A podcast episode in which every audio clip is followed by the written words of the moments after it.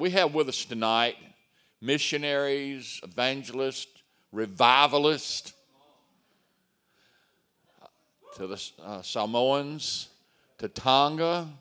Uh, they're from New Zealand. I met them in, at Pastor Raymond Black's church in Hawaii, on, on in Oahu, and uh, we connected because uh, they're radical, and I connect to radical people pretty quick.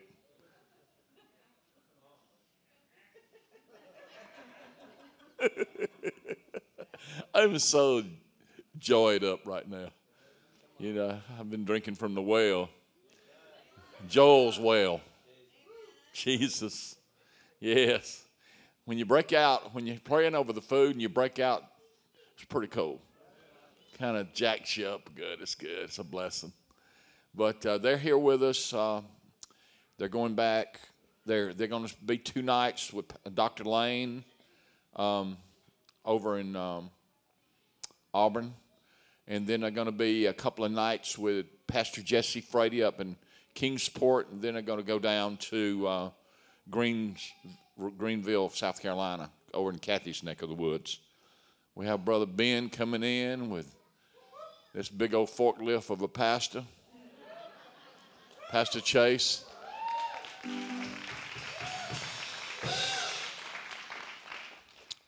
Praise God. Let's pray, y'all. Lord, I, I, am so grateful that we get to go into the house of the Lord. I am so grateful for your anointing that's in here right now. And I don't want to mess it up. Father, we just receive. We?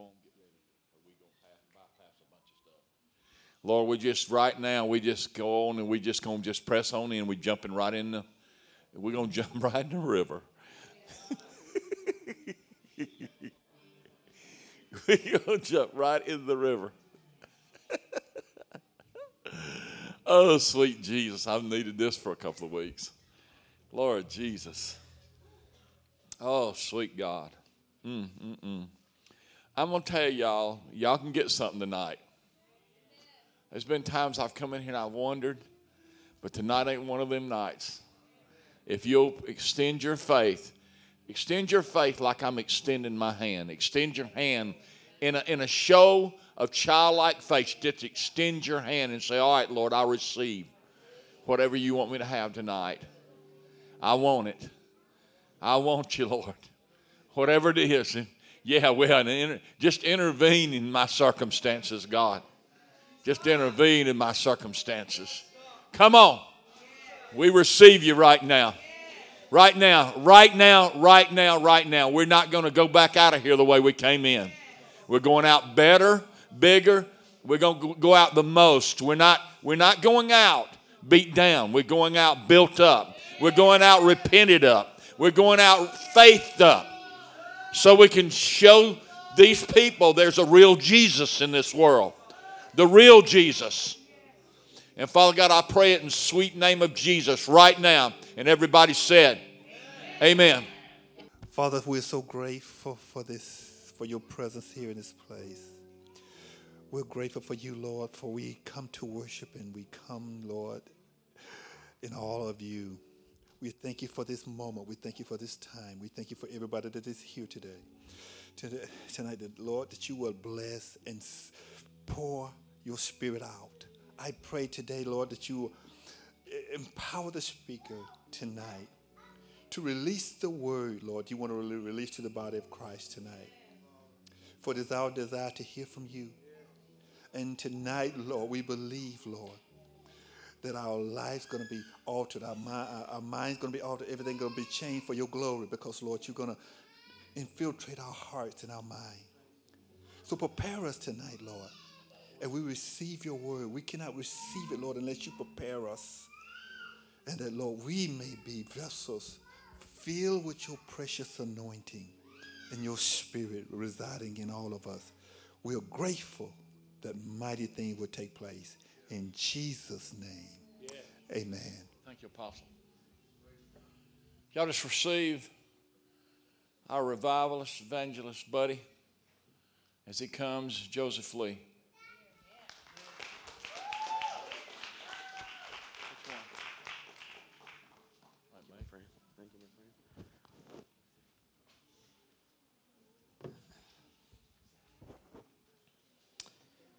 Praise God.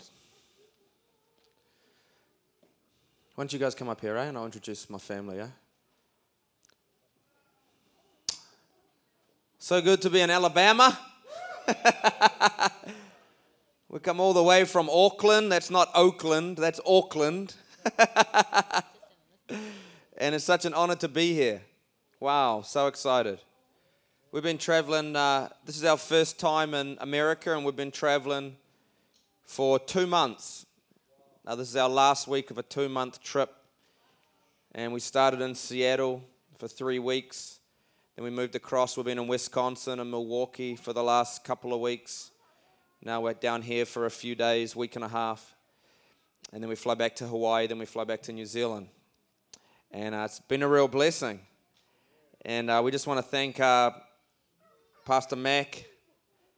Thank you so much for having us come in. You know, we said we were coming down and um, just a fellowship, Mac. I just said, I'm coming down to fellowship. and uh, next minute, here we are. And so I appreciate the opportunity and I appreciate uh, the relationship that we're building. You know, I met, um, I met them two years ago in Hawaii with Pastor Raymond Black, and uh, they were flying through, we were flying through, and we just happened to intersect at Pastor Raymond's house. But we never exchanged details. And then for a whole year, I was thinking, I should have exchanged details. How do I get hold of that guy, Lord? for a whole year. And then the very next year, we were back in Hawaii, and then they were passing through, we were passing through, and we connected again at Pastor Raymond's Black House, exactly the same time and place. So I made sure this time we exchanged numbers. I thought this is the Lord. And then I heard uh, Pastor Mac share a message at uh, Raymond Black's church, and um, I felt that mantle come down in the room. And I thought, all right, I know enough to know that when I feel that mantle come down, I need to connect. Because I'm hungry after the presence of God. And so I just want to um, honor you guys. Thank you so much for having us. And um, I'll let um, Leslie, this is my beautiful wife, Leslie. Hi. Leslie. So I'll let her introduce the kids. And you got a word as well? You want to say something? Yeah. All right, okay. Do you want to go first, Judah? You want to say anything? Hi, my name's Judah. Hi, my name's Judah. Hi, everybody. My name's Judah.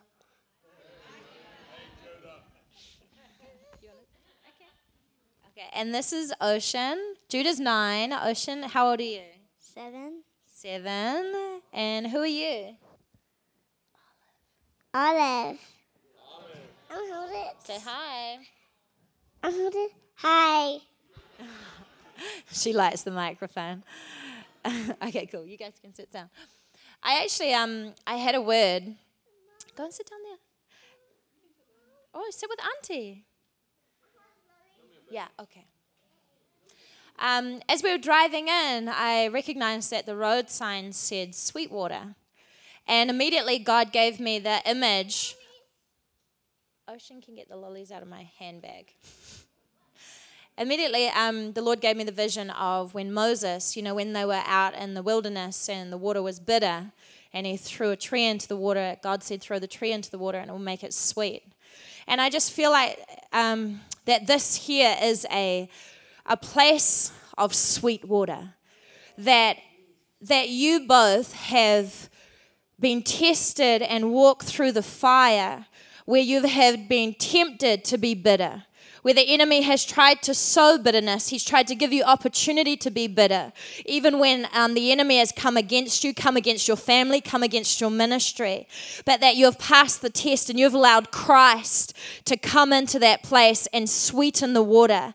And that that is going to uh, ripple into the rest of the family here, but the rest of the movement, and that you will be known at the sweet waters. That people that have dealt with bitterness, even in their walk with God, and have come out from other places where they've been hurt, where they've been broken, where they've been betrayed, that they're going to come into this place and bitterness cannot stay.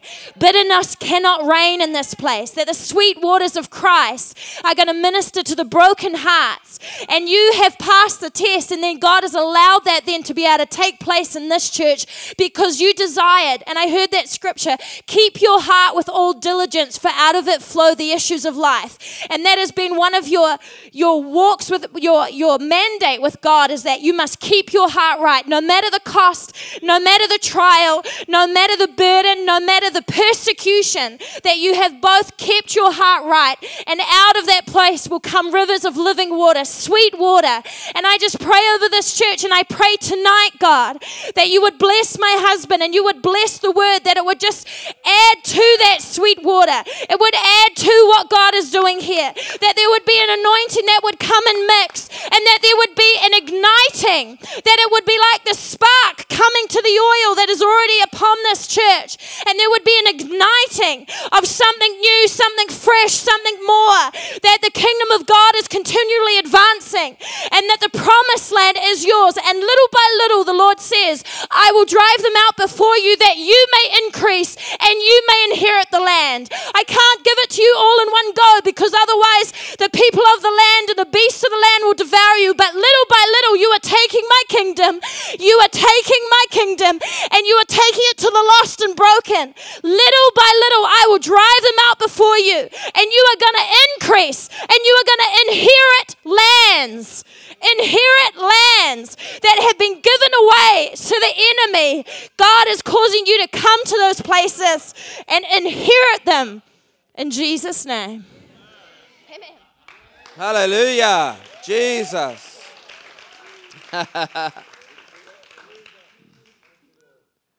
Good word, babe. Anyone else you got a word for while you're here?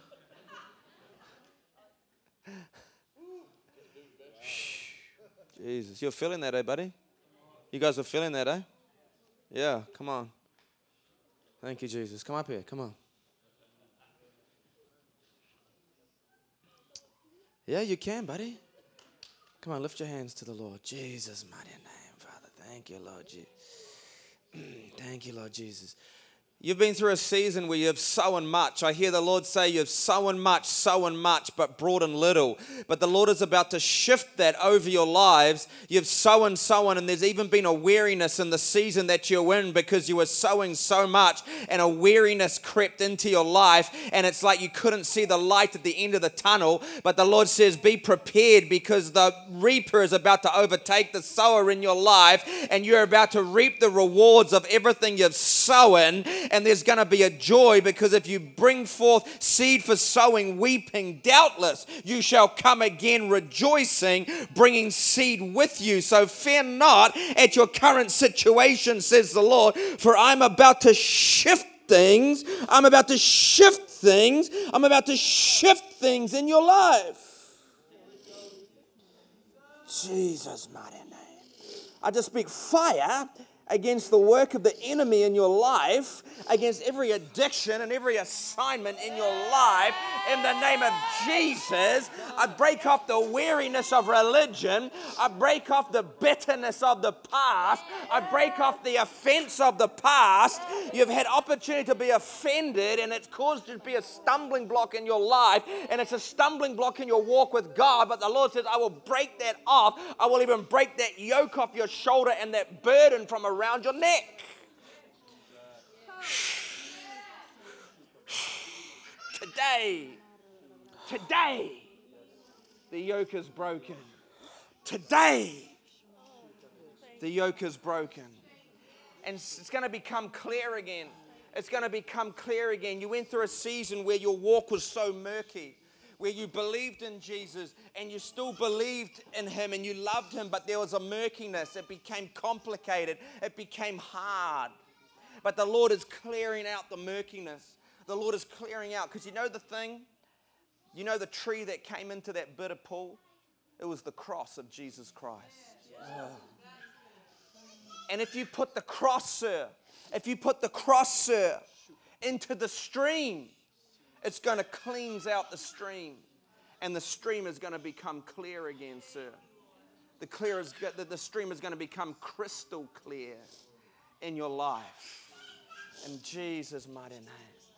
In Jesus' mighty name. Jesus, come on. Come on, let's just thank the Lord right now.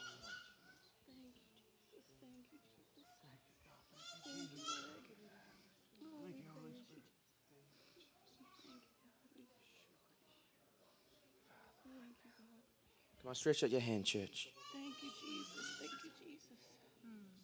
Jesus' mighty name. There's something about you guys tonight. There's like a breakthrough that God wants to bring to your life tonight. There's been such a hard season tonight. There's a breakthrough that God wants to bring. Will you let Him tonight? Will you let Him?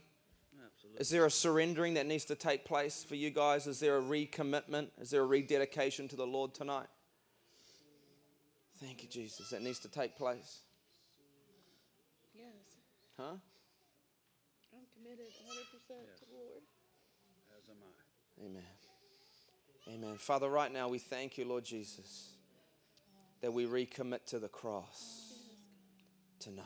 Mm, I thank you, Lord Jesus, that when your cross comes into the picture, everything turns around.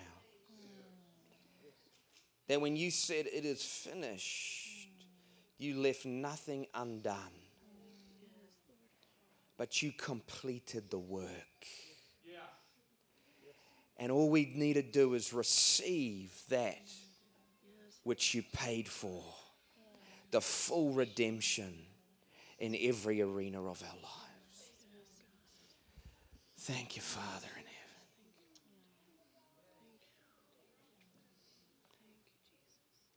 You've taken a lot of the load, sister.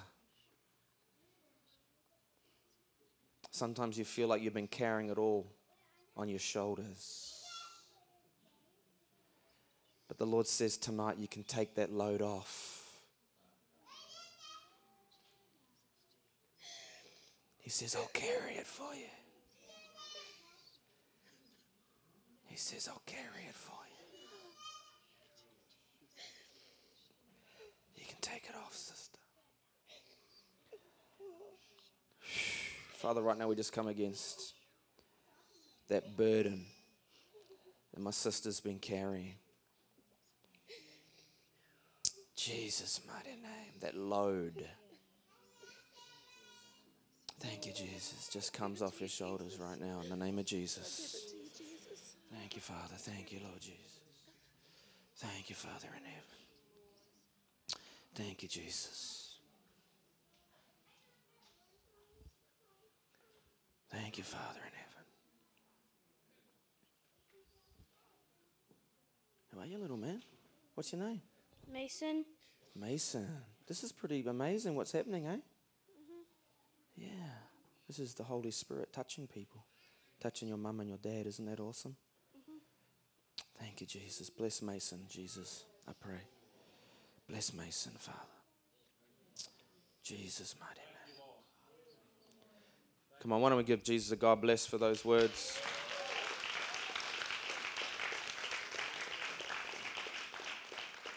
I feel like if I just came here tonight just for you guys, eh? It was worth it. You almost didn't come. well, that's because the devil didn't want you to be here. Because he knew, you know? He knew. 40 times. Okay, wow. Okay. well, th- there's a breakthrough tonight because there's a breaker anointing here tonight. Amen. To shift you into the new season. Amen. You know, we are in Hawaii uh, in February where we went, met um, you guys, pastors, and um, there was this wife that came into one of our services with her two kids. The wife came crying. Then the kids came crying. They were teenagers, they were broken. We began to minister the love of God, we began to minister healing to them, and then they shared how their husband had separated from the wife a couple of weeks before. He was into drugs, he was into alcohol, he was messing with the wrong crowd, and he had finally just walked out of the home and left the wife and the two kids. And so we prayed with them. They needed hope, they needed the love of God, they needed uh, reconciliation. And we believe God for a breakthrough anointing to come to that family. Just this last month, on our way through to America, we stopped in Hawaii and we did a one night meeting. And we saw, here comes the lady walking up the stairs. Here comes the children walking up the stairs. And then I see, here comes this man walking up the stairs. Hallelujah. It gets better. and then while we were ministering, we began to minister healing. And um, I said, anyone need healing, stand up. This man stood up. And then he came up for prayer for healing, and God just hit this man. He fell to the ground like a ton of bricks. He was a big man. And he got up and he said, Two days ago, I had an operation. They removed scar tissue from my intestines. I shouldn't even be here tonight. I came with so much pain. But when the power of God hit me tonight, he said, I was completely healed. He said, I felt fire all over my body. And I said, What do you want Jesus to do for you? He said, Tonight I'm going to rededicate my life to the Lord. And that's number one, brother. And he gave his life back to the Lord. And then he said to his wife and his kids, He said, I'm going to serve God now. I want you to know I'm for our family. I'm going to reconcile this family. I'm going to be a good husband. I'm going to do what's right. And the family got together. They get a big hug. And I was just amazed at the goodness of God. Amen. Because it wasn't just the healing, but it was the full restoration of the family. That's what God wants to do is he wants to bring full restoration to the family unit. Amen. Husband, wife, kids. I don't know if you got kids that have walked away from God, aren't walking for God, but there's a full restoration of the family unit. Amen. That's what God's doing. So we're so excited to see that when God is breaking through, that we're seeing this complete package of what Jesus is doing. Amen. People don't know, but the first thing Jesus do when he preached the gospel, it says in Isaiah 61, he came to heal the brokenhearted. And too often we want the big manifestations, we want the big miracles, or we want the big deliverances, and we forget that Jesus' main, you know, his top one was heal the brokenhearted. And if we would just go after healing of the broken heart, guess what? Everyone's heart is broken in the world. And you get some preachers, you know, they'll just look for that big miracle or they'll just pray for two people and then they'll go and eat their cake and everything like that, you know? Meanwhile, half the people with broken hearts are left in the room going home still broken. But if we would understand that we are meant to love people, that most people come into church with broken hearts, then guess what? Jesus is in the healing business. We're going to see so many healings. We're going to see so many miracles. If we're just focused on the broken hearts and love people, Jesus is going to do the rest. Amen. I spent the first 10 years of my evangelistic life, you know, just trying to see signs and wonders all the time until I had a revelation that God just wanted me to love people. and the more I began to love people, the more signs and wonders I began to see. Amen. Hallelujah. I began to do the first things first and just love people. All of a sudden, God began to show up and do the rest. Hallelujah. Amen. You know, we went to a church up in Seattle, and uh, the pastor had heard about us. He didn't know us, so we were just going there to visit, right? And there was a guest speaker. And they had the guest speaker come in, and you know, he was the guy, and so you know, you knew the whole thing that was going to happen. The guest speaker's going to talk and da da da da and do his thing. And we were just sitting there, we are just guests. And then at the end of the service, he invited us up. He said, um, This couple's here from New Zealand. What can you guys come up and just help us minister at the end, right? And so we were sure, yeah, we'll, we'll do whatever, you know, we'll come up, you know. We just want to love people. So we got up there and started to like just uh, minister prophetically to people. All of a sudden, our line just got backed right up. The guest speaker went and sat down. The pastor went and sat down. They just started talking amongst themselves, like looking over, like, what's going on here? Okay, I guess we'll just keep ministering then. All of a sudden, they're like, hey guys, uh, we gotta go. Uh, we gotta, you know, uh, the restaurant's waiting.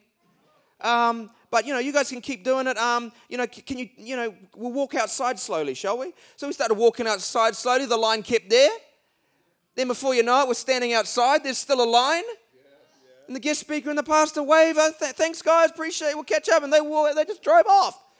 I don't know. I guess they had more important stuff to do than minister to God's people.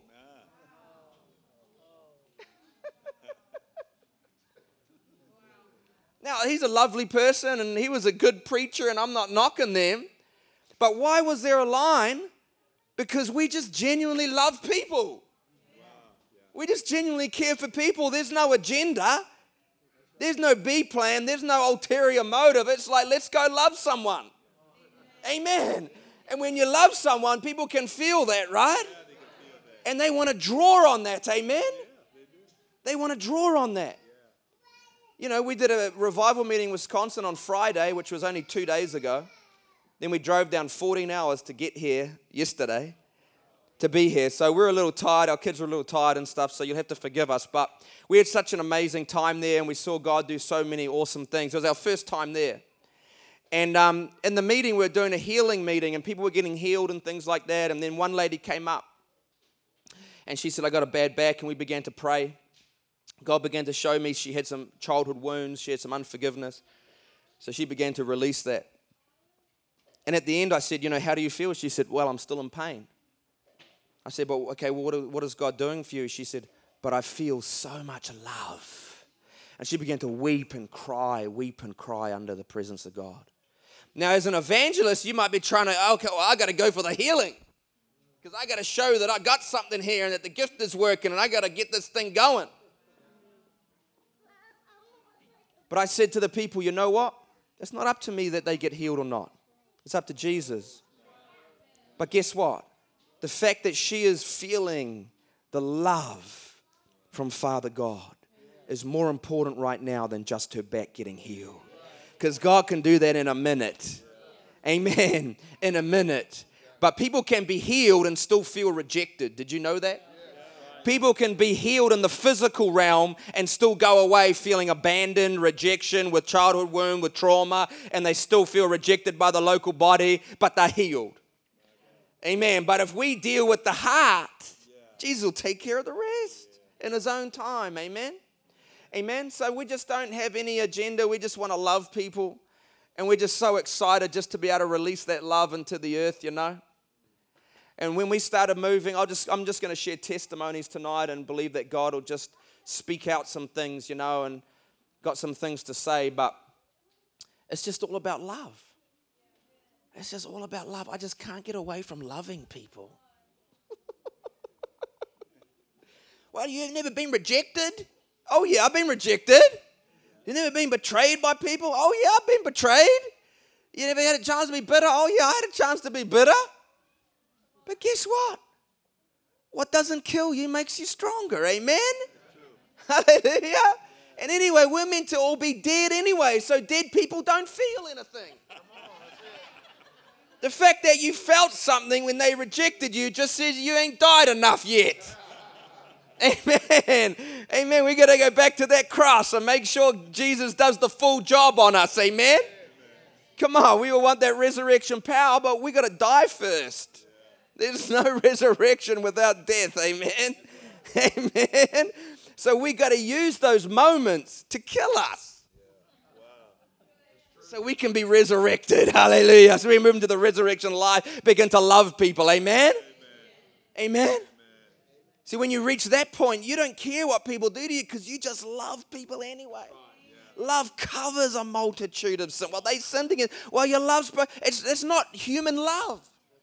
It's not supposed to be human love. You're not supposed to be able to do it in your own strength. Amen. Amen. That's why it's agape love because it's a love that the rest of the world don't have. When they get hurt, when they get rejected, they just get hard. But the more that the Christians get persecuted and rejected, the more we love people. People don't know why. They're like, why are you loving me? You know what I mean? Well, I've been cussing you and I've been doing this and I did that, and you just love people because you put the cross into the bitter stream. You allow that bitterness that comes, hey, offense comes to everyone, right? You allow that stuff to purify your heart. Not that God d- meant it or did it, but He turned it round. And He puts the cross in the middle. And when He puts the cross in the middle, all of a sudden that stream becomes sweet. Amen. Amen. Amen. And we've determined in our own hearts, no matter what we're going through, you know, we're just going to continue to love.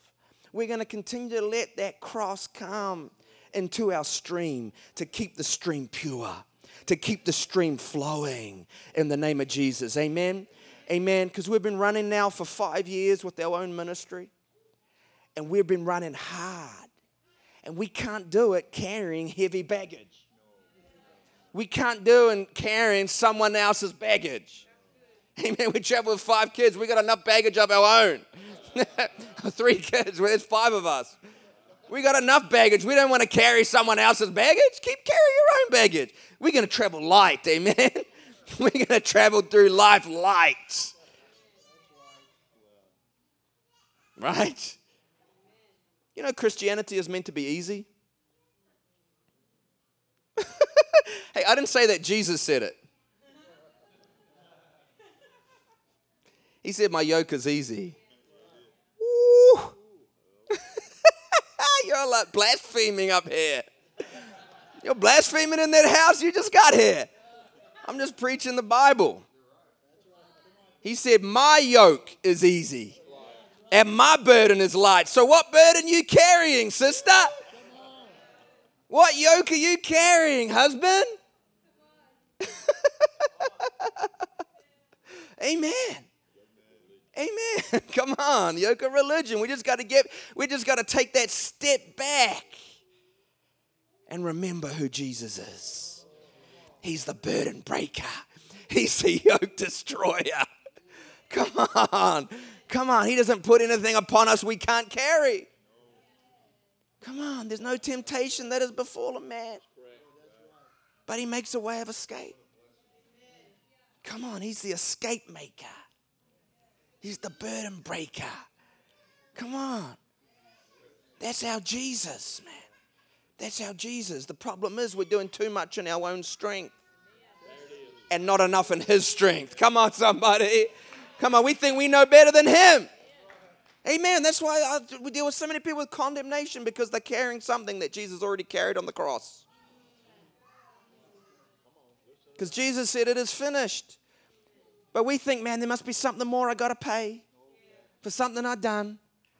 And that maybe I'm just paying it. Those mistakes keep happening in my life. Maybe I'm just paying something. I don't know. And I can't experience the love of God. So maybe it's just not for me and I don't feel worthy enough. He already took all that stuff on the cross. He said, It is finished. Hallelujah. It is finished. We can step into that freedom. We can step into that Christ likeness. We can step into that resurrection life because it is finished. Amen. Jesus, it is finished, man. Jesus one day said this to me. He said, Son, he said, when you work, I wait.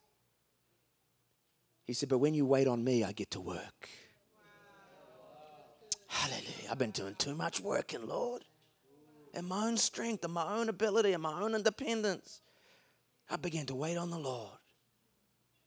He said, I know you're a good servant to me, but he said, I want to be your friend.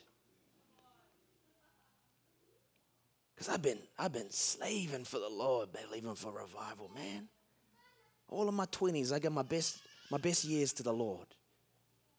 Just going after God. And don't get me wrong, we saw amazing things, but Five years ago, God flipped my world on his head. He said to me, Son, if you'll just learn to be my friend, I will show you what I'll do with your life. And then he asked me this question. He said, The prophets that got things from me in the Bible, that shook nations, turned them upside down, he said, The ones that got the most reward, were they servants or were they sons? Were they servants or were they friends? And you know when God asks you a question, He's not looking for an answer, right? and immediately the spirit of revelation just hit me. Boom. And I thought about Moses. I thought about David. I thought about Abraham. I thought about the 12 apostles that became friends with Jesus in John 15. And I realized that friends get more than servants. I said, God, I'm going to be your friend. I'm going to be your friend. You know, I'll serve you. A, a son will serve in a family business more than a servant. But I said, I got to learn to be your friend, God. I got to learn to be your friend. Amen. Amen. Come on. That was the original intention of Adam and Eve was to walk with God in the cool of the day. It was sin that brought the sweat on the brow. It was sin that brought the toil. The toil instead of the tending. Remember, he said, tend the garden. And then when sin came, he said, now you will toil the earth. Jesus. Hallelujah. And I'm not talking about not taking anything away from hard work for God because we travel nine, ten months of the year as a family. So we work hard for God. There's no doubt about it. Sons will do more for the family business than an employee ever will. Get what I'm saying?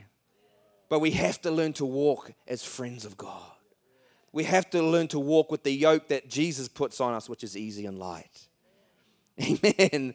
Amen. And learn to un- cast off the unfruitful works of darkness and the yoke of the bondwoman. Amen. The law. Hallelujah. And put on the son of promise, which goes with laughter. you know how you're moving in the promise? Laughter. Joy. That's right. Pastor Max said, I've been laughing a lot at the. I said, Well, I thought to myself, well, that must be the promise. Max moving in the promise. Hallelujah. But you're moving in the flesh. Some people start their whole ministries in the flesh. I heard a speaker once say if, if a ministry starts in the flesh, it has to continue in the flesh and it's going to end in the flesh. But if a ministry started in the spirit, it's going to continue in the spirit. Amen. And it will end in the spirit. Amen. Hallelujah. Jesus. I'm just here tonight to tell you, you know, we've been plowing up in a lot of places and, you know, just plowing revival and stuff, but I just feel like we can be family tonight. I'm like, this guy, this place is already on fire. They're already doing something, Lord. What can I give? I'm just going to encourage people with some faith. With some faith. Hallelujah. You know, I love how, you know, Max Hart for the ministry and, you know, just talking to me about not wanting to market stuff, just letting Jesus do it, eh? And that's how we started our ministry. You know, we'd been youth pastoring our 20s and we'd done preaching different places and things like that. And when God was birthing our own ministry in us, I said to God, we, you know, we said to God, God, we don't want to do it the way of the world. We don't want to market it. We don't want to make it up. We don't want to Facebook it up. We don't want to do it the way that the young ministers that are coming up might try and do it to get someone started. I said, when you birth it, Lord, you birth it your way. You do it through a miracle so that we know that we know that we know that it's a Isaac, not an Ishmael. Hallelujah. Because you can go to Bible school for three years and get a Facebook page and get a website and get a brand and, you know, you can birth anything. Amen. Amen. Get a really good thing going, a guitarist and a band and everything like that, and draw a crowd, and God's nowhere near it. And it'll last for two years, and then no one will hear about it ever again. Amen. That's why I like getting along people like this because I like getting the longevity. Hallelujah. Hallelujah. Give me the wisdom for longevity, Lord. Amen. Amen. So we were just there. We were just learning to be friends of God. We were staying on a farm, Leslie's parents' farm in the middle of New Zealand, close to the Shire for some of you, and uh, Lord of the Rings land. they got the biggest amen of the night. Repent. and, um, and we were just learning to be friends of God. We were saving for our first house. And then all of a sudden, we got a phone call from a man we'd never met before. Never met him, never heard of him, didn't know who he was. He called me out of the blue. You say out of the blue in America? called me out of the blue. He said, You want to go to the island of Samoa? And God said, I'm sending you to the island nations to help bring a revival to the island people. Just like that, out of nowhere. And it was a business it was, it was a business opportunity, so we moved our whole family over there. We started to do business. But in my heart, I was burning for revival. We were doing business. We didn't know one pastor. We didn't know one preacher. We didn't know one ministry. We didn't know no one apart from the fact the people we're doing business with. And it was some good business. I, was, I kept saying to Les, like, we're living the dream, but it's someone else's dream because we're called to preach the gospel. I said, Lord, what do you want us to do here? He said, All I want you to do, son, is just love one person at a time. And I'll show you what I'll do. So we just began to love people. Like people say, Oh, so religious, Samoa. There's a church on every corner. There's so many different, and half the churches over there, they're not even born again. They just go to church. It's a, it's a club. It's going to be so tough for you. I said, Lord, it sounds like this religious principality is so big. I said, What are we going to do? We're going to be sucked under. We're going to be controlled. We're going to be all this. He said, Just love someone. He said, Because nothing's more powerful than my love. No principality can stand against the love of God. Amen. So we began to love people just on the street. Sick beginning healed, things began to happen, you know, just loving people, giving them money, loving people, building relationship. Don't even know a single person in church yet. And then I was flying back from Samoa to New Zealand on a flight, doing business. They wheeled a child in on a stretcher. The child was in a coma. They put the stretcher into business class. They took out a seat. They put the stretcher right there. And God said, I want you to pray for that child. Here we go. Hallelujah. I said, All right, Lord. I said, Here's the deal. Because I'm in cattle class, I'm in the back. I'm not in business class. I said, If the flight attendant leaves that curtain open and walks through, past me and the curtain stays open, you know they're not allowed to do that. I said, I'll go in and pray for that child. So, sure enough, curtain opens, flight attendant walks past me, and I can see the boy right there in the coma on the stretcher. I'm like, here we go, God. Now, here's the thing I want you to understand about this story I wasn't praying as a pastor, I wasn't praying as an evangelist, I was just doing business but I was praying as a son of God. I was praying as a friend of God. Hallelujah. Hallelujah.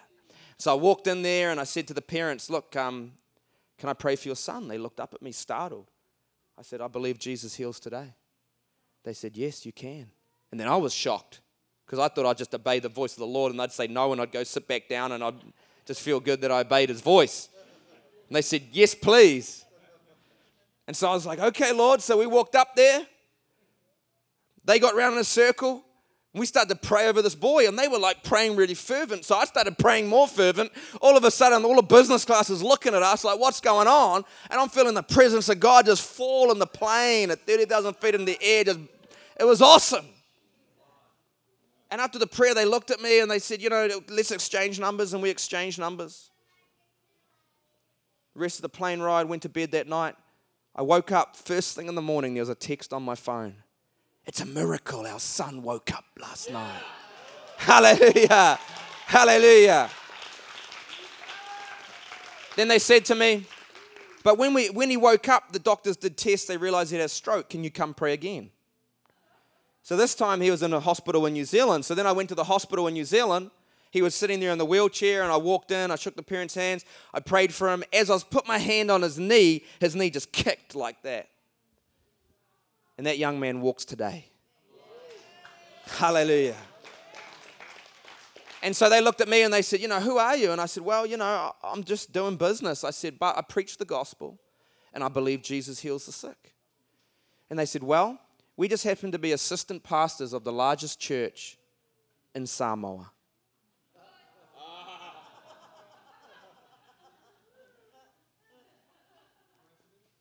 Yeah, coincidence. If you, yeah. A coincidence is finding on accident what God intended on purpose. Amen.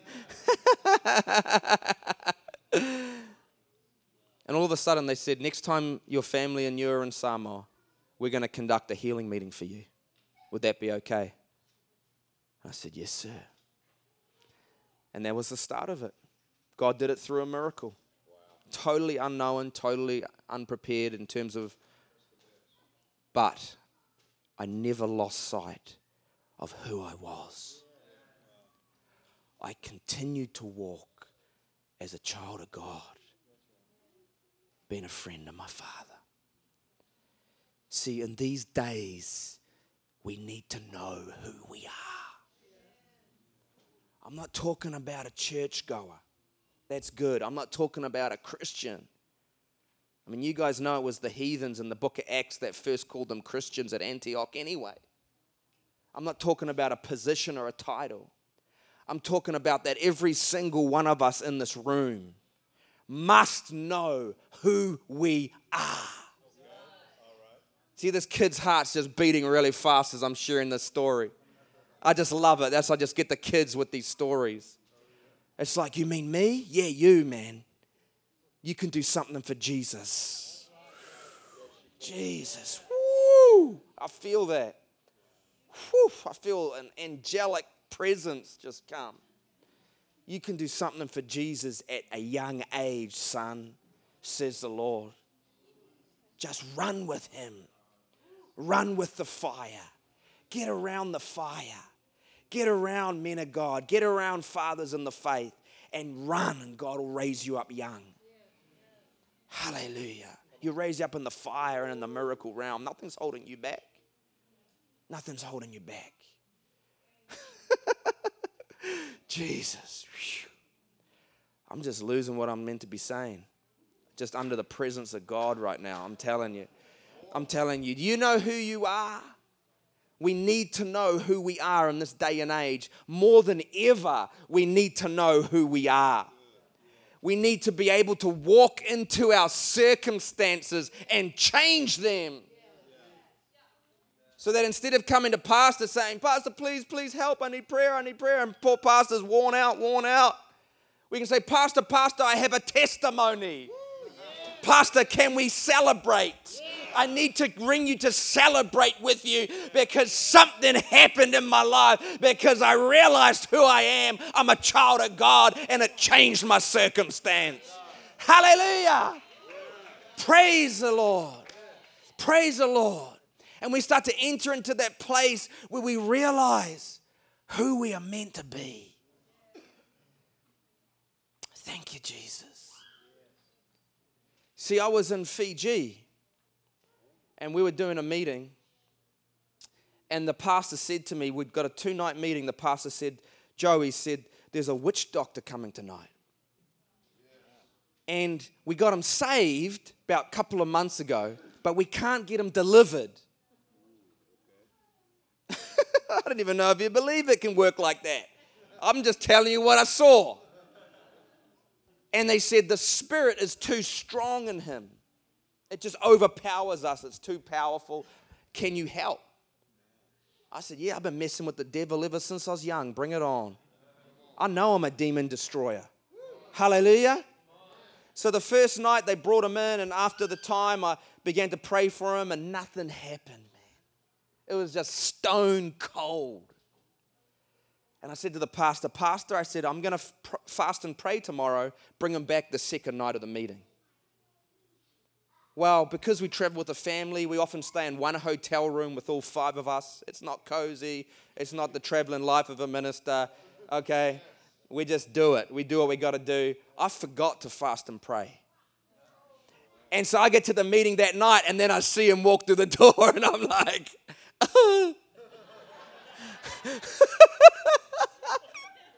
but praise God for His grace, amen?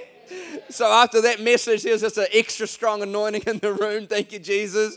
And so when I got towards him, got about five feet away, the thing just popped. And he just began to manifest. Just speaking better English than he could because he had that broken English of the island people. But that demon was speaking out of him in better English.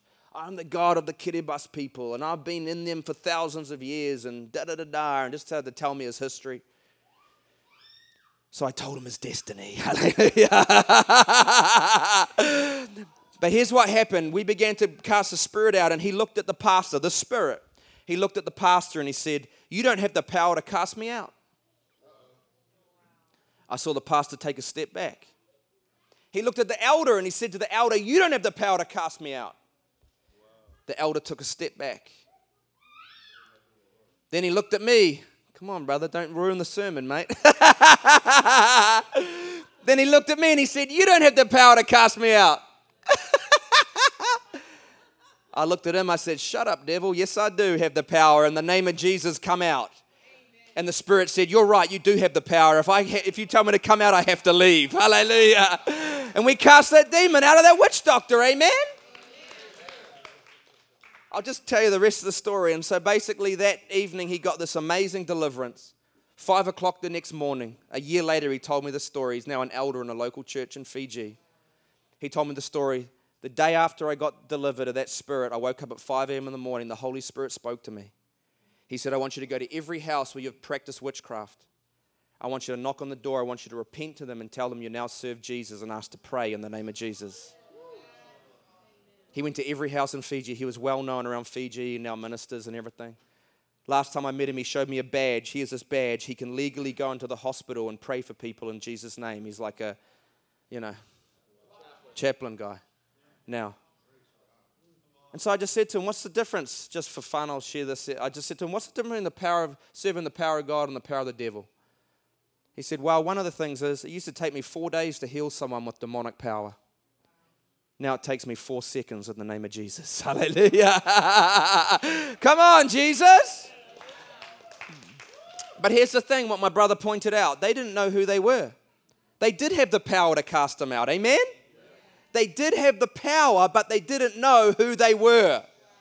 Amen. See, you got to know who you are. And then you got to know what you have. Hallelujah. Two major issues I see when, I'm, when I'm, we're dealing with Christians that are just going through things is number one, they don't know who they are and they don't know what they have. You have the same Holy Spirit that a minister does. You have the same Holy Spirit that Peter did. You don't get the mini me Holy Spirit. Amen. Amen. It's like, you know, you know, we read the revival histories of old and we think, man, they must have got a bigger Holy Spirit than me. I got the little uncle, the little brother. I mean, you know, the mini me, you know, but they got something and it's like, no, that's a trick of the enemy. That's a lie of the devil. We got to know who we are and we got to know what we have. Amen. Peter said, Silver and gold have I none, but what I have. I give to you. Well, Peter, that's arrogant saying that you have it. No, it's because he had confidence in his God. It's because he knew what God had put in him. It's he knew what God had deposited in him. Amen. And if you will know who you are and know what you have, things are going to change in your life. Things are going to change. You're going to look at circumstances differently. It's like what brother prophesied up here. You're going to stop praying for a revival and start being a revival. Hallelujah. Amen. You're going to start being a revival because all of a sudden you're going to realize I'm not going to wait for the rain to come because I got a river inside of me and I got to let that river out. Hallelujah.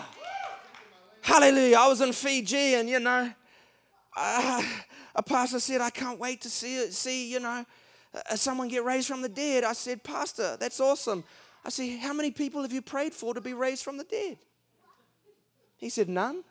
I said, You'll never see it then. You understand what I'm saying? It's like we got to be the answer, amen? We got to be the answer. Jesus in us is the answer that people are looking for. I hope that person's, you know, had, Jesus comes down and literally touched them to be the answer. You be the answer. Your Jesus with skin on, amen? Come on, your Jesus with skin on. Hallelujah. We got to know who we are. We got to know what we have. And we got to know who our God is. you understand what I'm saying? I've meant to been in two, we've meant to have been in two category five cyclones in the last two years. Both of them were meant to fall on the night of our crusades, and both times God made them disappear. Hallelujah. Now, see, the first time it happened, we were in Samoa. We'd planned this crusade, and then they told us, "You got to, you got to stop this crusade because it's this cyclone's gonna. It's a Category Five cyclone." See, I love these testimonies, Pastor Mac. I don't want to puff myself up. It's not about that at all. But you know what? It's my history with the Holy Spirit. You know, it's my history. No one can take these testimonies from me. You know, every time I face an obstacle, every time I face the circumstances, I got history with God. I've got pillars built in the spirit, marking miracles that no one can take away. And it does something to you, it makes you crazy, it makes you wild, it makes you radical, it makes you dangerous. Amen? Hallelujah. I hope you can understand my accent, guys. Jesus.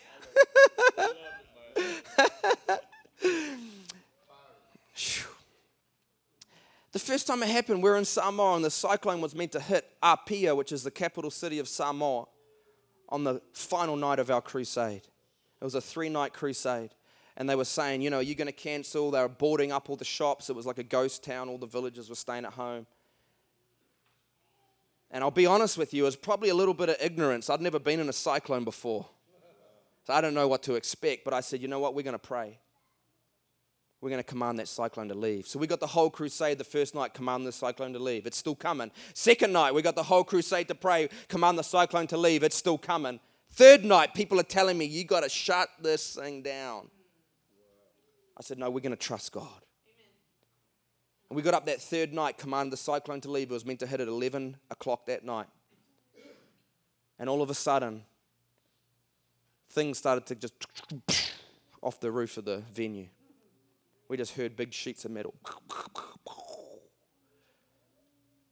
And I get this sinking feeling in my stomach like, you don't know what you're talking about, boy. It was the voice of the devil. And fear started to grip me. I looked at the translator that had to drive an hour home across the whole island back to his village. I thought, I've killed the translator. I thought, this is it. This is going to go down as the worst crusade in history. They're going to stone me, throw me out of this country, never invite me back. I'm going to kill half these people.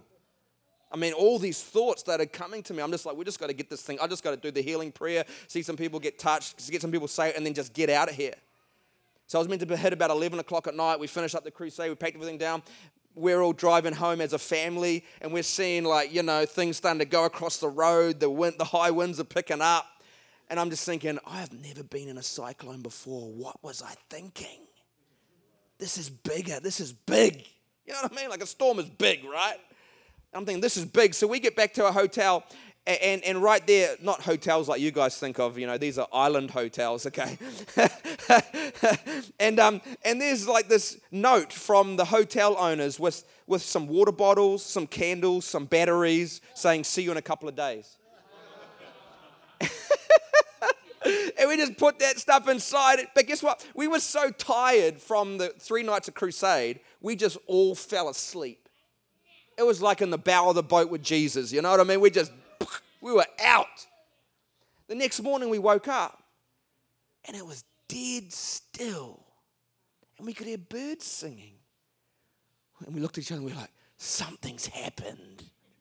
And we jumped out of bed. I rang one of the pastors that was partnering with us straight away. I said, Pastor, what happened?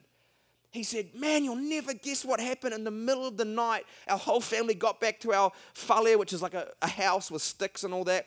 And we were just praying. And in the middle of the night, suddenly it stopped. It stopped dead. And all of a sudden, the newspapers brought out the cyclone left. It was just some high winds. It went from a category five right down. They downgraded to high winds. There was minimal damage. Only Jesus, man. We went to the second island, and Leslie was meeting with one of the pastors. And the pastor said to her, Do you know what happened with that cyclone? And Leslie said, No, no. And she's like, well, my daughter is a meteorologist.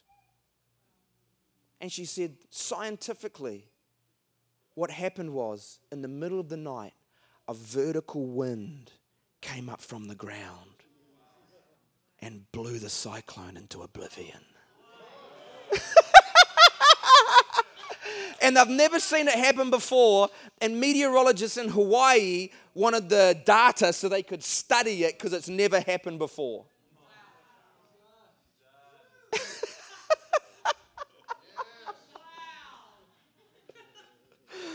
And I was just looking one day at this, at what a cyclone actually looks like, you know? And you know, it takes up a whole state, these things. You know, and I'm looking at this thing on a map, you know, the big cyclone maps, and I'm thinking, God, these things are so big. They take up like half the Pacific. They take up a whole state. And I began to get into doubt and unbelief like, could you really blow this away? Or was it just some kind of, was it just a fluke? Look how big they are. And I heard the voice of God say, Well, how big do you think I am?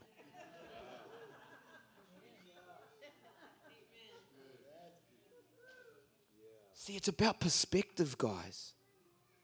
It's about perspective. Our whole life is a challenge about perspective. How big is God really? How big do we really believe He is? Because the Bible says He fills heaven and earth. He holds all the water of the oceans in the palm of His hand, in the hollow of His hand. But because we're so earthly minded and our perspective is from earth to heaven instead of from heaven to earth, we forget how big our Jesus is.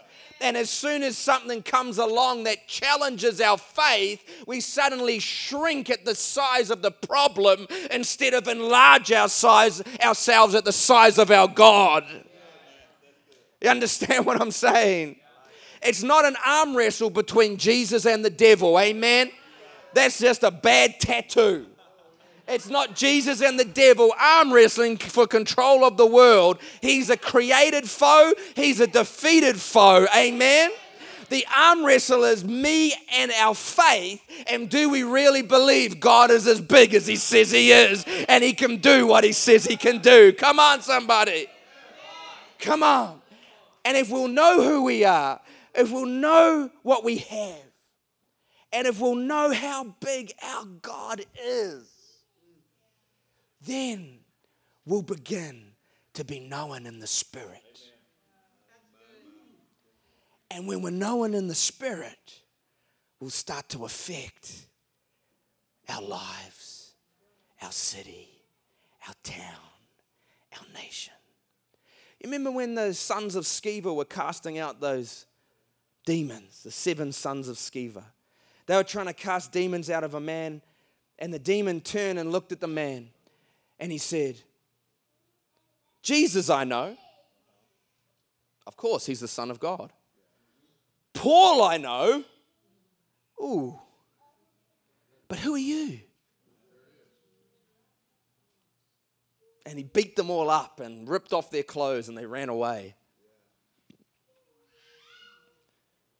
See, we've got to get to the point where we're known in hell. Too many people want to be known on TV. Too many people want to be known in church circles. Too many people want to be known, but the question is are we known in heaven and are we known in hell? That's where I would like to be known. In hell. Hallelujah. I want to be known. Hell is scared. Hallelujah. When we come to town, not because of anything ourselves, but because we know who our God is. We know who our God is. Amen. And I was just driving out here and I passed the north to the south and I heard this just this angry roaring in my ears. It was in the spirit, it was like angry. It was like this angry lion just. I was like, man, I don't think the devil's happy with me coming down here. It was just anger. It was just so much anger, Pastor Mac. I mean, it was just anger. And then I was watching the TV last night, the cartoons, the kid watching cartoons, and it had Alabama 200 bicentenary. 200 years. And I was thinking, I wonder what 200 means. And I went online and I looked up the numerology of the Bible in 200. And then I found, oh, there's this one meaning that says the open mouth roar of a lion.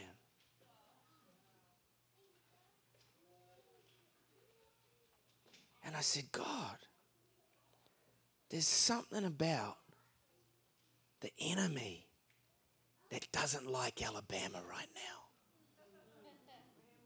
There's something about the aggression of the enemy right now, which he doesn't like what is happening in this state because this state is standing up for Jesus.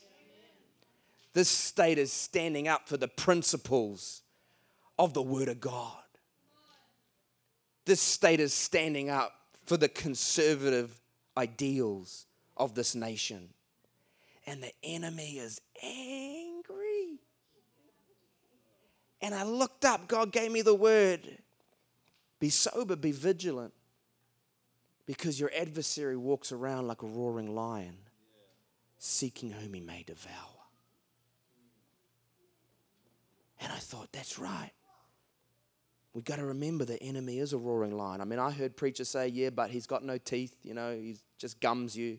And, you know, he's just like a roaring lion. He's not really a lion. Well, the devil that I've encountered can really do damage. I think it's disrespectful for to our foe to say that, you know, I know it preaches well. it gets a good amen, but I don't want to disrespect him. I know he's very powerful. I mean, he took the Son of God up to a mountain and showed him the kingdoms of the world in a moment's time. That's pretty powerful. But the only problem is, I know my God's more powerful. Hallelujah. The only know I know my God is the lion of the tribe of Judah. I know my God's roar is more powerful than the devil's roar. And I'm here to tell you, people in Alabama, that God's roar, his lion, is more powerful than the roar of the enemy in your life. So he's going to roar. He's going to try and scare you. He's going to put doubt and fear into you. But if you know who your God is and you know who you are and you know what you have inside of you, you're going to begin to let out a roar that's going to scare the devil senseless. It's the roar of the lion of the tribe of Judah. Hallelujah. Hallelujah. Come on, stand to your feet in this place. Give Jesus a big clap of praise if you believe that tonight. Come on, let out a roar if you believe that tonight. Come on. Holy, holy, holy. Hey, hey, hey, hey, hey, hey, hey, hey, hey, hey, hey. Ho, ho, ho, ho, ho, ho, ho, ho. I'm telling you, God's raising up a group of people. God's raising up a generation. It's not arrogance, it's confidence in who their God is because they're willing to step out and believe the Bible, believe the book of Acts, believe revival history, and believe that our Jesus is the same God yesterday, today, and forever. And if He did it back then, He'll do it again. And all we got to do is get that lion's roar in our heart. Hallelujah. And let the lion roar out of us. And God's going to do things that you haven't seen before. Expect the unexpected. Expect the unexpected. Get ready because God's about to show us things that we've never seen before, and we wouldn't even believe them if He told us about them. But we're going to shift into belief so He can share His secrets with us and the prophets, and we can run with the rush of heaven. Because if you believe as pro- if you believe God, you'll be established. But if you believe as prophets, the rush of heaven's going to come to your life. It's time we stopped idolizing prophets and just started believing them. Amen. Amen. We can't believe the prophetic word, but we know when they came to town because we idolize them instead of believing their words. The Bible didn't say that the rush is going to come when you idolize the prophets. It says the rush of the Spirit's going to come when you believe what they say. Hallelujah. I'm done collecting prophetic words. I'm done getting in my journal and just collecting prophetic words and just, oh, yeah, I've got this one and this one says I'll do that and this one. I'm ready to fulfill some in the name of Jesus. Amen. I'm ready to fulfill some prophetic words in my life. I'm ready to get them in the secret place, begin to wage warfare against the, with those prophetic words and begin to see God fulfill the promises of God in my life. Phew, Jesus. Why don't we lift our hands in this place? If I can have not all the worship team, because there was a lot of you, but just maybe a player. Just maybe a player in this place. Sorry, Pastor, I, I, I forgot what time you guys even go to. I didn't even ask.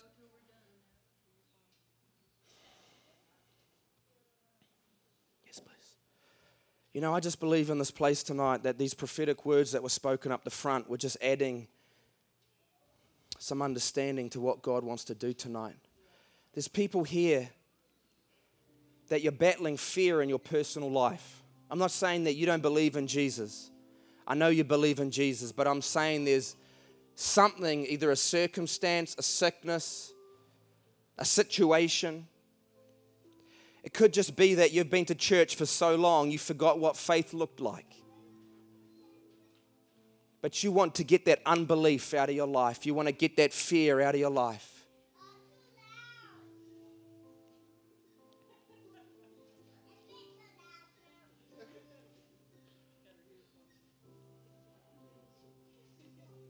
I just believe tonight we're going to come against the spirit of fear and unbelief. Because we want to shift into the next move of God with a light load, full of faith and belief, full of who our God is, ready to take on giants and slay them, ready to roar against the raging enemy with the voice of a lion.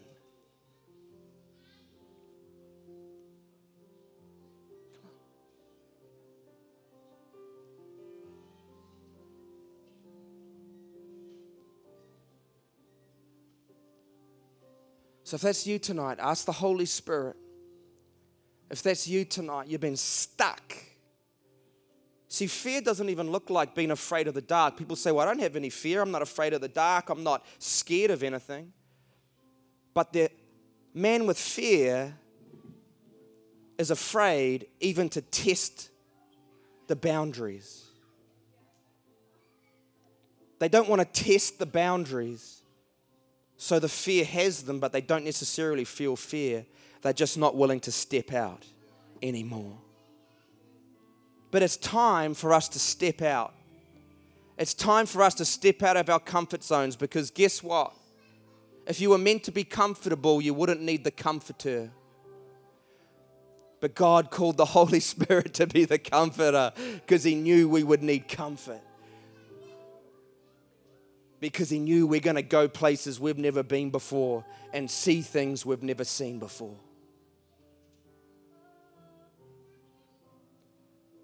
So if you're feeling it on this altar call tonight, you want to break that fear of man, come up here. You want to break that fear of sickness. You want to break that fear of unbelief. You want to break that fear of failure.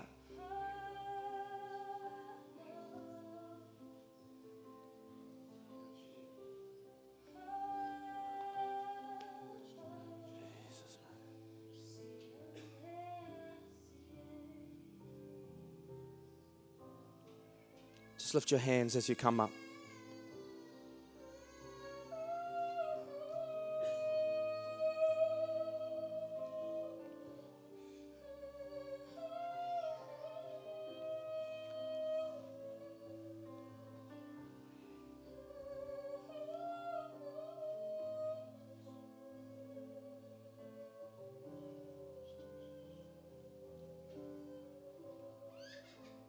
Jesus' mighty name.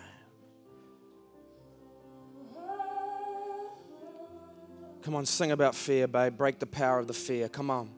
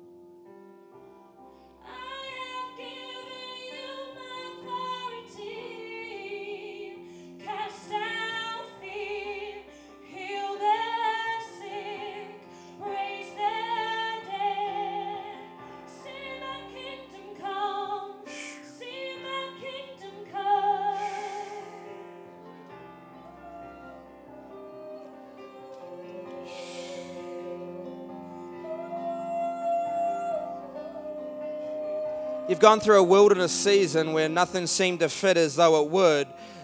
You like things in boxes, you like things to function and structure, but in this season there hasn't been a bit of structure, and it's been like this thing where you just can't seem to fit the right thing into the right box. And it's begin to be weight even upon the relationship. There's been a begin to just be some cracks because you've been asking the Lord, Lord, what are you doing in the season? No, it's not as clear as it used to be. But the Lord says, I'm putting those cracks in you so that my oil can flow through the cracks because you've been vessels for my oil. But now I want the oil to begin to leak out of you and out of your vessel into the people around your life. And so I'm beginning to just lift that off you.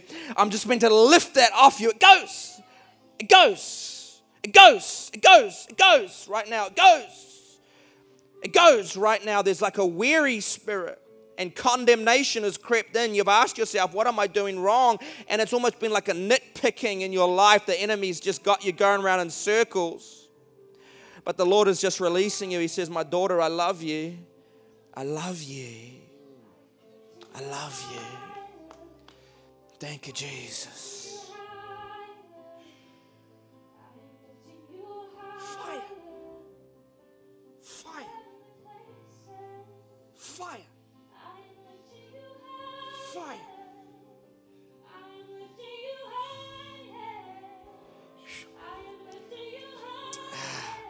The Lord says, My son, you can't live over, uh, on yesterday's manna and you can't live off yesterday's anointing because you've ran for me in the past and you've ran in anointings in the past and you've ran in fresh bread in the past but the lord is getting to do a new thing in your life and you can't run off yesterday's bread and yesterday's anointing. You have to go get the new bread and the new anointing and son the lord is calling you back into the secret place like it used to be when you were 10 years younger and the secret place was open but you've been work, getting into the works mentality but God's going to bring you back into the anointing of God to get a fresh word and a fresh anointing for a fresh season in your life.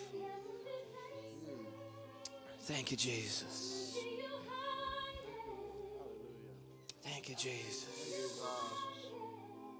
Thank you, Lord Jesus. Thank you, Jesus. Thank you, Lord.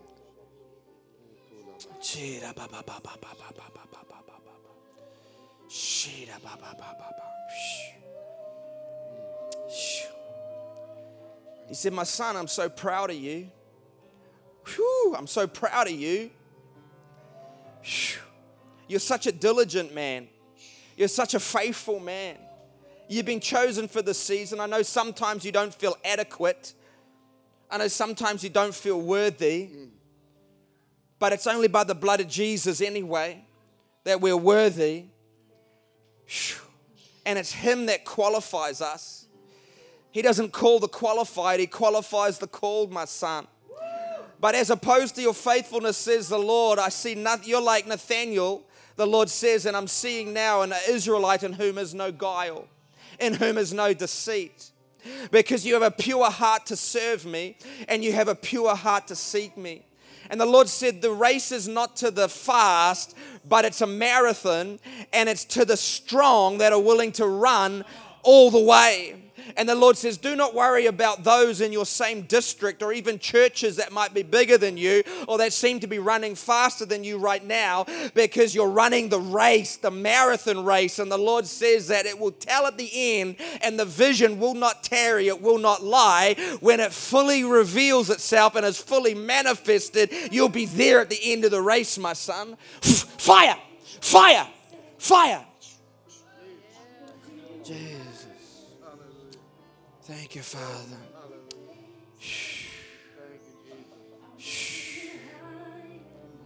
Jesus' mighty name. Jesus' mighty name. Come on, brother, that's word for you as well. Fire in him, Jesus. I see there's one level of the mantle you're at right now, son. There's one level of calling, but there's another level right in front of you, my son.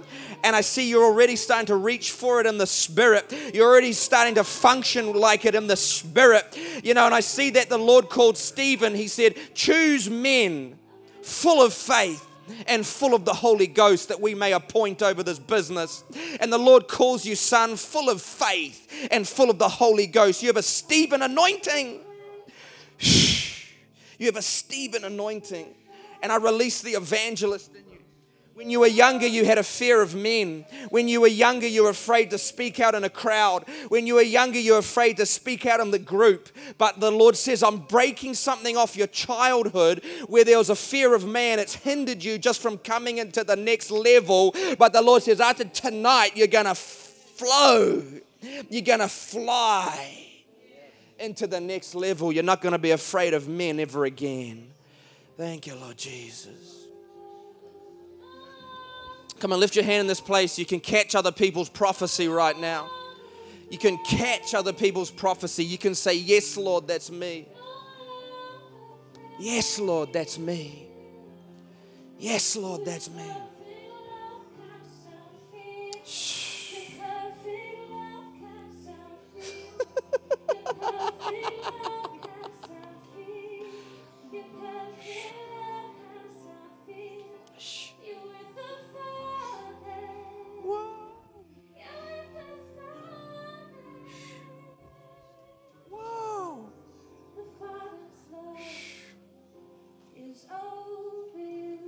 Only you know, my daughter, the insecurities that sometimes still plague your mind and the war you have with the enemy on the inside of you.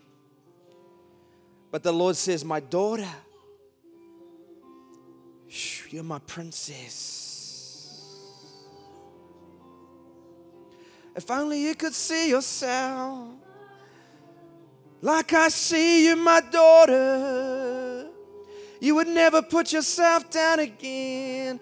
You would never be your hardest critic again. You're your harshest critic. the Lord says you say things about yourself I never would say. I've forgotten things about your life that you bring up. You bring up stuff to me I forgot about. Lord, He wants you to fly. There's more in you. There's more in you. There's more flight. There's more realms in your worship. There's more experience. There's more breakthrough. There's more. I'm calling it out. you feel the fire burning on you right now? Huh? Fire fire, fire, fire. Jesus, mighty name.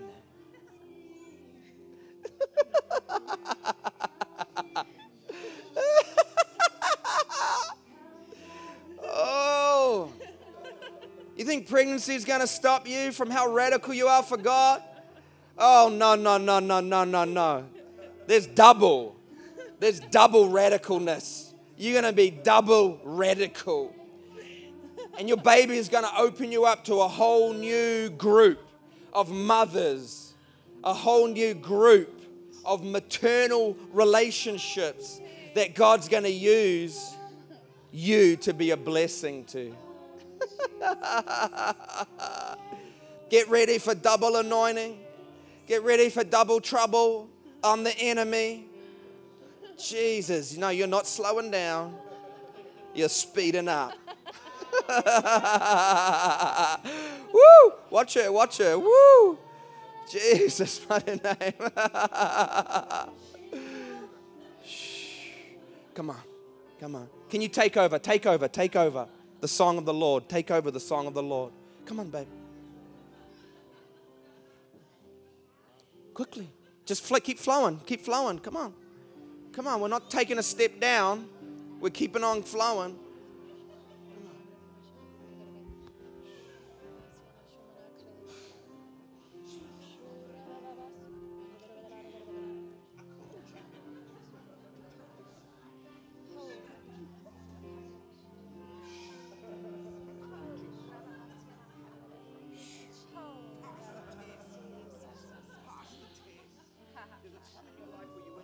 I see you worshiping the Lord, and I see that He's given you a heart of worship. And I see you with this large ribbon, and it's so multicolored like a rainbow. And I see you worshiping on the promises of God. That you are believing for things still in your life and you're worshiping this ribbon is just it's twirling and you're you're worshiping on his promises. And that you have a heart after him that you don't just worship and thank him when something's done. That you worship and thank him on the promises he's declared over your life. And that you declare and you praise him and you love him and you rejoice in him because of who he is and he says, Because of this, whoa, you are going to see breakthrough in my life. You're going to see breakthrough in your life. You're going to see breakthrough in the very things that you've been declaring and the very things that you've been desiring and the very things that you have desired to see. Whoa, your praise is going to open the windows of heaven. Your praise is going to open the windows of heaven your praise, your praise, your honor, your joy. Because you have not held back your praise while you've waited for the promise, but you have praised me on and because of the promise. Ho!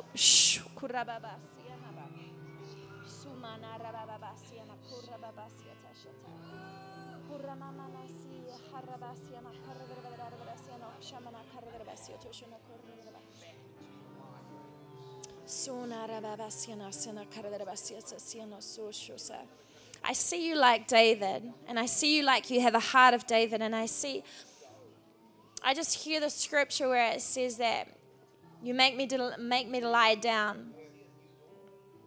You lead me beside still waters and you make me to lie down. Oh, and those green paths, those green meadows. I just see this meadow of the Lord, and I just feel like at different times in your life you felt overlooked. Even like David, you felt overlooked. You felt like that people around you feel seem more gifted, seem more anointed. You feel like the favor is on others, and that at different times the enemy has lied to you and says that you're overlooked. God doesn't see you. God doesn't favor you. But I see Him calling you out right now. You are the one that was in the field that no one else could see, but I could see. You were the one worshiping and honor me that no one else could hear, but I could hear. You were the one. And I break that right now.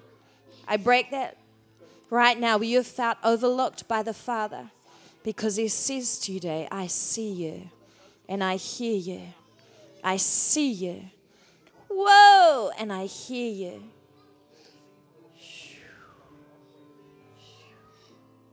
I see you and I hear you. And I'm calling you to a place of great influence and favor that you have felt overlooked and you have felt left out at different times. But that's because you'd been in the place of intimacy with me and honoring me and being faithful in the little. Faithful in the little. And I'm going to make you ruler over much. That in your coming years that you are going to be a leader, you are going to be one of great influence, you are going to be one that I place well, ruler over much, because I have seen you in the secret and you have been faithful with the little.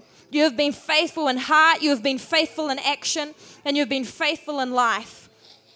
I have not overlooked you, but you have been prepared for such a time as this.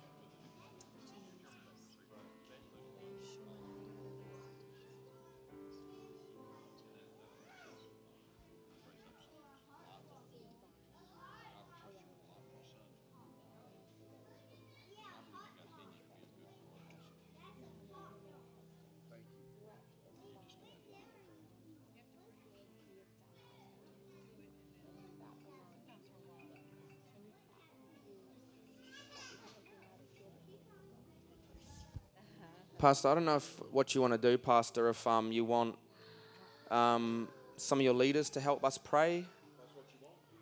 And, um, and if there's people that really do want that prayer from me, just to stay up here, but I'm happy to pass it over if that's all right. Okay. okay. Thank you, Jesus. Okay. Okay, Jesus' mighty name. Just come down here, guys, eh? Come to the center if you haven't got prayer yet, eh? Can we just keep playing something? Jesus.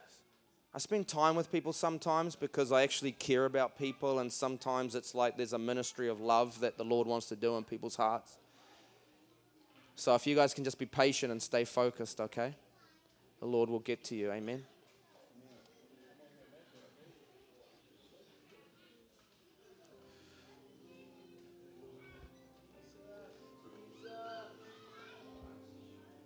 We just have this personal vendetta against cancer. I don't know if there's anyone with cancer here tonight. If you want prayer as well. If you got anything cancerous, we just have this thing we want to go after it tonight. I also felt like there's someone's shoulder as well that was just really troubling them. I had a word of knowledge in the room out the back there earlier in the service, like just a shoulder that's troubling someone. Is that you, son?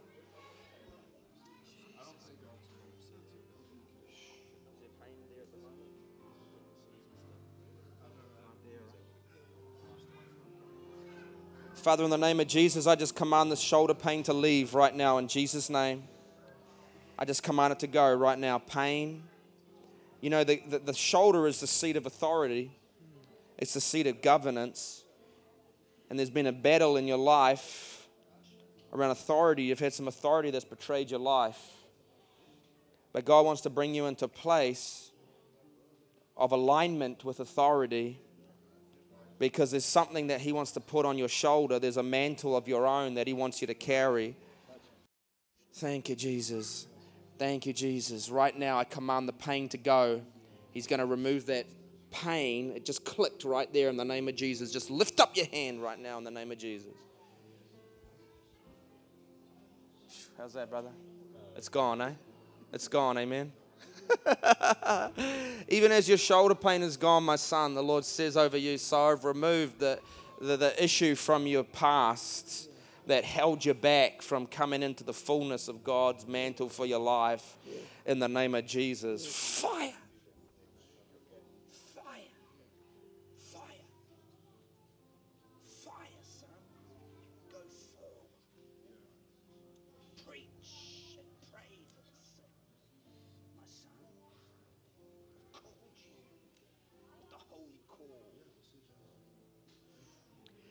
It's like a shadow of your past is still lying, uh, like a shame.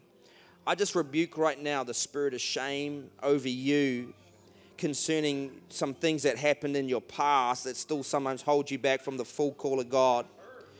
God wants you to run into the call of God, son. It's not time to second guess or look back, son. He calls you pure and holy in His sight. He says, You're pure and holy in my sight, son. It's time to run. Fire! It's time to run.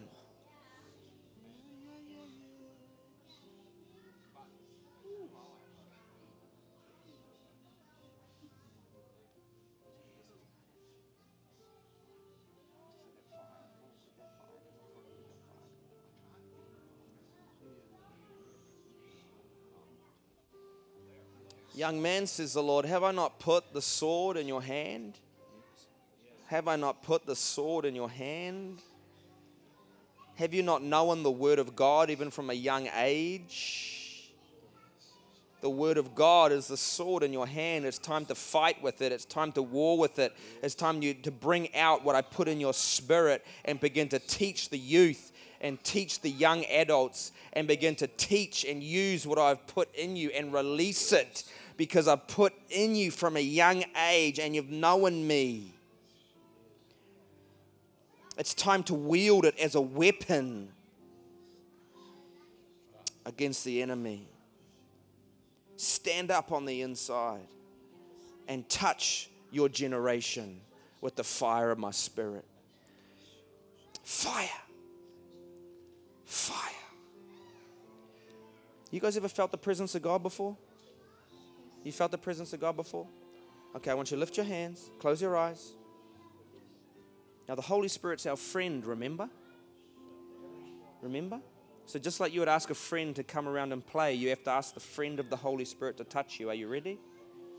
Say, Holy Spirit, fill me right now. Jesus' mighty name. That's it. That's it. You got it. You got it. They got it. Kids are getting it. Come on, Jesus. Come on, Jesus. Thank you, Father.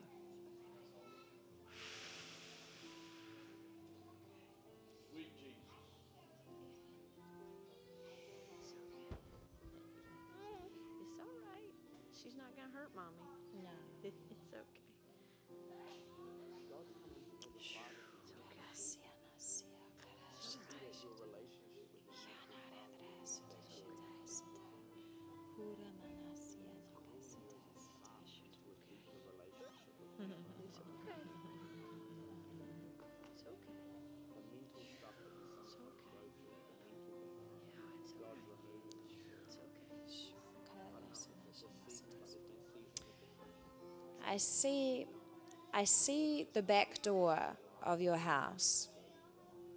And I see a vision of this back door and I, see all these different shoes lined up at the back door. I see work boots. I see running shoes. I see heels that are beautiful and like sparkling. I see, uh, we call them jandals.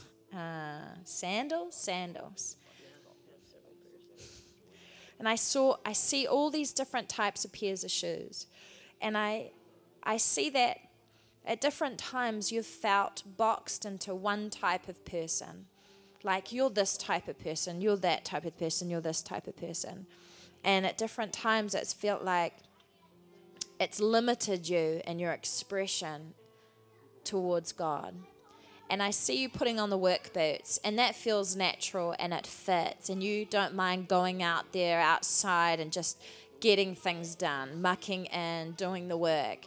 I see you wearing like the running shoes, and that you're fine to just like, all right, let's work out, let's let's go for it, let's keep healthy, let all these different things. And then I see you put on the sandals, and you're such an outdoorsy person. But what I also see is that I see these heels like a bride's heels, not being worn as much, not feeling as comfortable or natural to put on. That you're fine to put on the work boots, you're fine to put on the sports shoes, you're fine to put on the, the, the sandals. But I hear the Father saying, You are also my bride. You are also my princess. And the value of being my daughter, my bride, my princess. I want you to slip those shoes on, my daughter, because that is also who you are. It is also how I see you. You are my royalty, and I paid for you with the price of my blood that you would be my bride.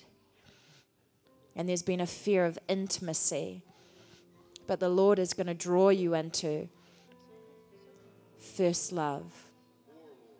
He's going to draw you into that place. Because sometimes you can busy yourself and be busy for the Lord. But He's going to draw you in and He's calling you in right now to be His bride. He's calling you in to be His princess. He's calling you in to that place of intimacy and romance. He wants to romance you. He wants to romance your heart. That that's been missing. That sense of intimacy and really knowing how loved and how absolutely valuable and precious you are. I know all the things that you do for me, and you wear those other shoes well. But these shoes, you are my Cinderella, he says and I am the prince that has come to pursue you.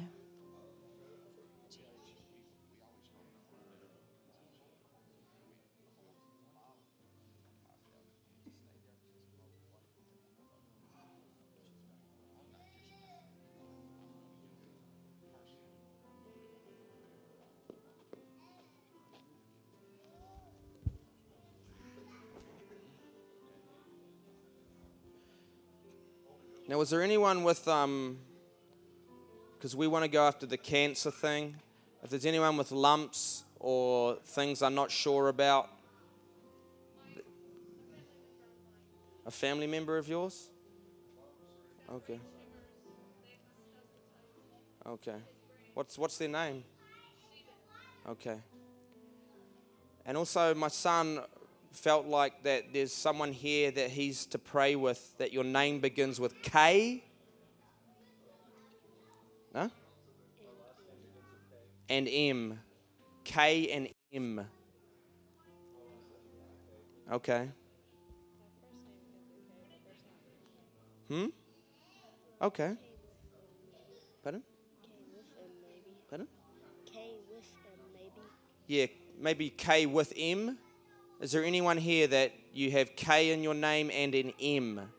Or maybe it's a family.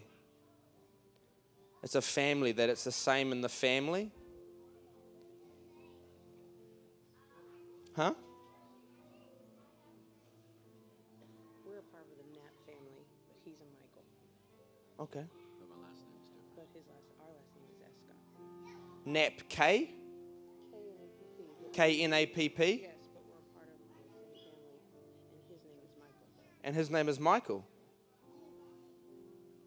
Okay? Do you need anything from the Lord? healing and What healing do you need? Uh, diabetes and Okay. and- Okay. So his name is the K and the M son, Michael, and they come from the Knapp family, which is K N A P P, and he needs healing. My son has a healing anointing. So that was the words of knowledge he had. So we're going to lay hands on you right now for healing. Father, thank you right now in the name of Jesus. We just come against diabetes. We come against the back pain.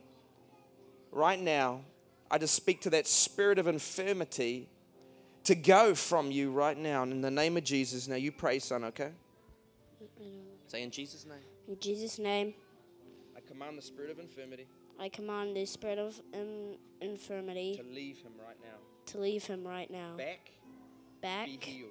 be healed. Diabetes, Diabetes, leave now. leave now. In Jesus' name. In Jesus' name. Fire! Fire! Go! In Jesus' mighty name. Go! Fire! Fire! Leave, pain. I command you to leave right now. Go, pain.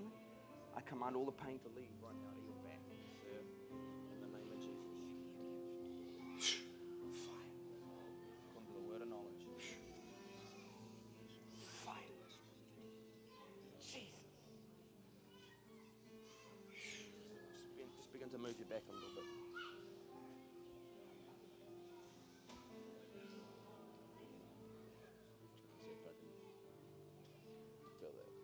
There's fire all over you, dude. Just move your back, man. There's fire all over you right now.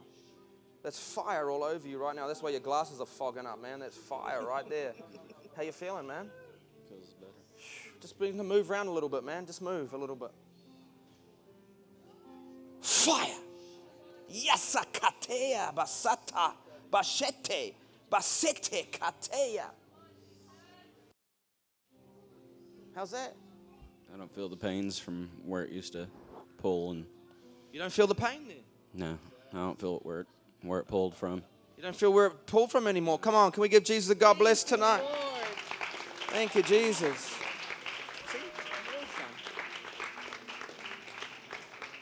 Amen to that, man. That's fire on you, dude. God's healing you, not only your body, not only your blood, not only your back, but also just in your brain, the emotional stuff.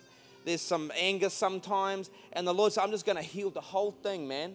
I'm just going to do a full restoration. Just a full restoration in your life.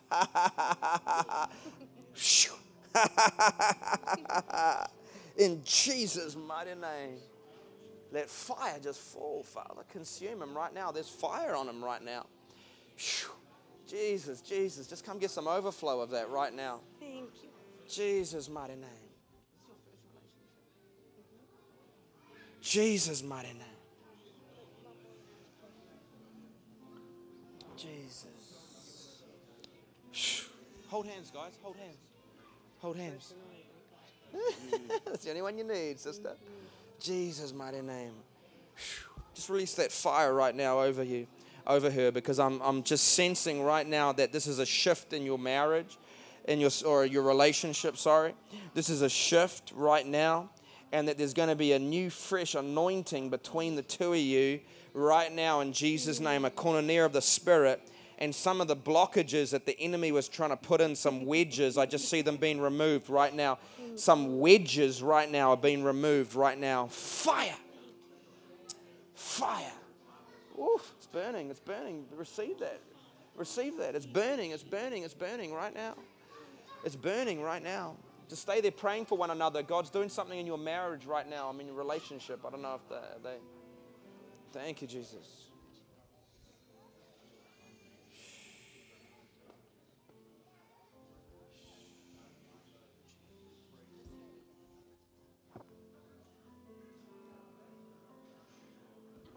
This lady had the lump son over here. Okay. Lay hands on her son and just pray for healing right now in Jesus' name. Thank you, Jesus. Sorry, brother. What do you need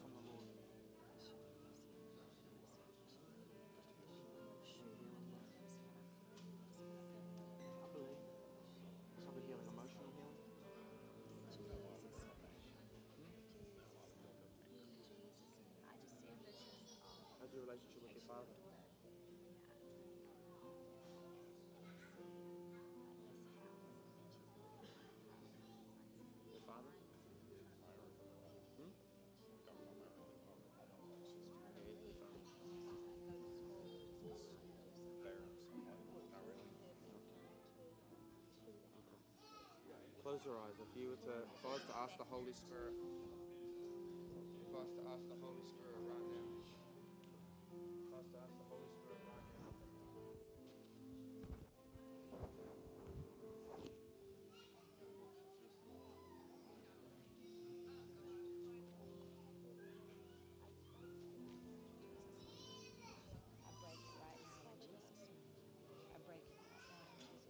Jesus. Jesus.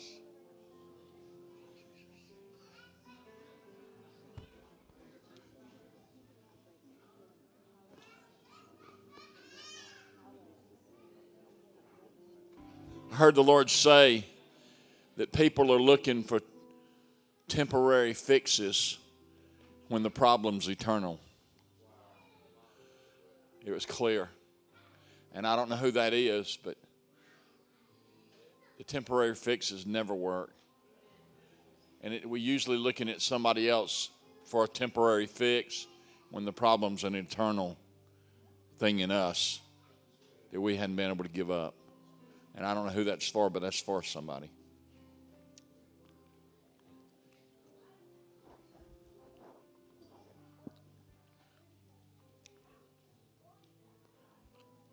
It's one of my favorite songs ever. When Misty Edwards started singing Baptize My Heart with Fire, I had to pull the car over. I was riding down the road, and the first time I ever heard it, I don't know how many years ago. I just had to stop. My God. Then she goes and sings, even the little children know when to dance. And another I like to, I couldn't stand that. That, that. that CD was just too much for me. That first time I heard it, it overwhelmed me. That was probably one of the best things that's ever happened to me is getting a hold of that. So when you started singing that, I just, God help me. It just took me right back.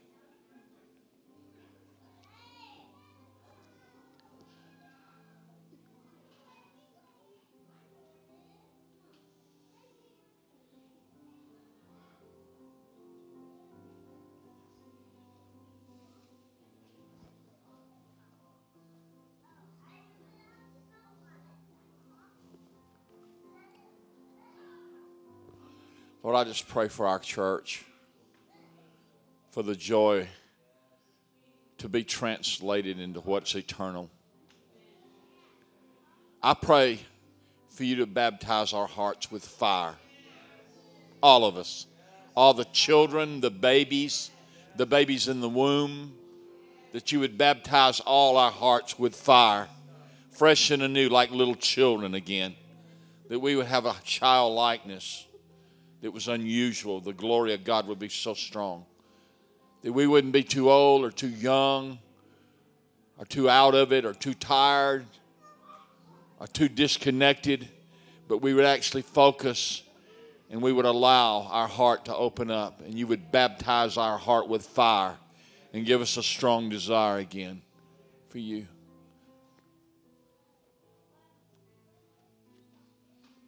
Fresh and anew. Fresh and anew. I speak fresh and anew. Fresh and anew, the wind of God. Baptize our heart with fire.